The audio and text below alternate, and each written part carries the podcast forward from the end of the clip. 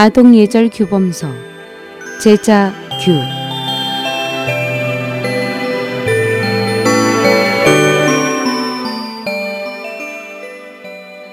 제자규는 청나라 강인 연간에 선비 이육수가 쓴 책으로 당시 많은 주현에서 어린이 교육용 교본으로 선정되었으며 그는 제자규를 쓴 공원으로 세상을 떠난 후에 산서 강주 소년사에 모셔졌습니다. 산비둘기와 부엉이의 대화 공부방은 청결하게 방의 벽은 깨끗하게 책상 위는 정연하게 북과 벼로 제자리에 먹 비뚤게 갈릴 때는 그 마음이 바르지 않고 아무렇게 글씨 쓰면 마음 먼저 병들었다. 책을 진열할 때에는 정한 곳에 꽂아두고 모두 읽은 책들일랑 제자리에 갖다 두라. 급한 볼일이 있더라도 보던 책은 정리하고 빠지거나 찢어지면 바로 보수해야 한다. 성인 쓴 책 아니고는 눈길조차 주지 말며 이런 책은 지혜 가려 자기 심지 꺾게 한다. 자기 자신 안 해치고 자포자기 않는다면 성인 성현 경제로 다다를 수 있으니라. 뜻은 공부방은 항상 환기와 정리정돈을 잘해야 한다. 벽은 깨끗하게 유지하고 책상은 청결해야 하며 책상 위에 문방 사우는 질서 정연하게 놓아야 한다.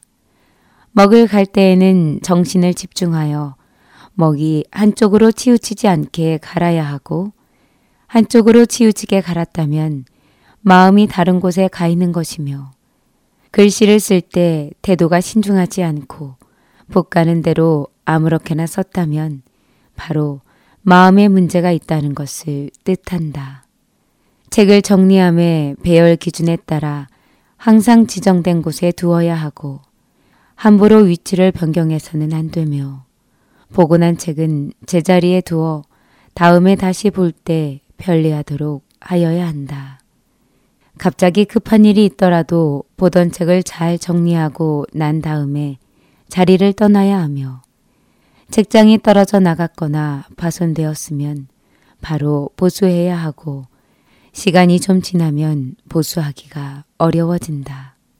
성형과 같이 사리에 박식한 사람이 쓴 책이 아니면 읽지 말고 눈길조차 주지 말아야 하는데 이런 책들은 논리성과 논리 적용이 타당하지 않아서 당신의 눈과 귀를 가려서 지혜가 막히게 되고 선량한 본성과 의지를 약화시키며 시비곡절을 가리지 못하게 한다.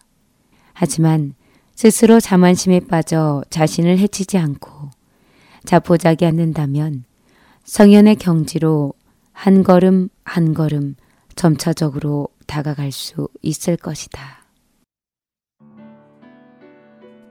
숲속 마을에서 작은 산비둘기 한 마리가 달콤한 나무 열매를 먹는 중에 뜻하지 않게 부엉이가 황급히 날아가는 것을 보았습니다. 이상하네. 아, 대낮에 부엉이님이 활동을 하시다니. 어? 무슨 일이지? 산비둘기는 궁금증을 이기지 못해 부엉이를 따라갔습니다. 부엉이님! 부엉이님! 어디를 그렇게 급히 가세요? 부엉이는 산비둘기가 부르는 소리에 느리게 날며 말했습니다. 어, 산비둘기로구나. 나는 이 마을을 떠나려고 해. 그래서 지금 아, 잠도 못 자고 이사 준비를 하느라 바쁘단다. 그런데 어디로 가는데요? 음, 동쪽으로 가려고 해. 그곳이 이 숲속 마을보다 좋아요? 아니, 그게 아니야, 비둘기야. 나는 이 마을이 싫어서 떠나는 게 아니란다. 이곳 동물들이 내 목소리를 듣기 싫어하니까 할 수 없이 이사 가는 거야. 부엉이님, 그럼 동쪽 숲속으로 가면 부엉이님의 목소리가 변할까요? 바보야, 동쪽으로 간다고 어떻게 내 목소리가 변할 수 있겠니? 그러면 말이에요. 시간이 지나면 그곳 동물들도 부엉이님 목소리를 듣기 싫어할 거예요. 그래?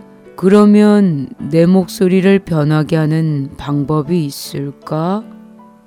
목소리가 변하지 않아도 부엉이님이 꾸준히 선한 마음으로 동물들을 대해주면 모두 부엉이님의 친구가 될 수 있을 거예요.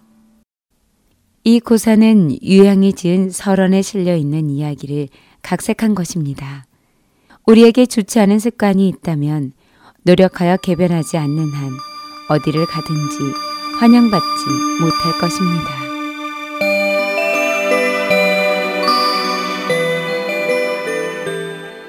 제자규의 유인순이었습니다.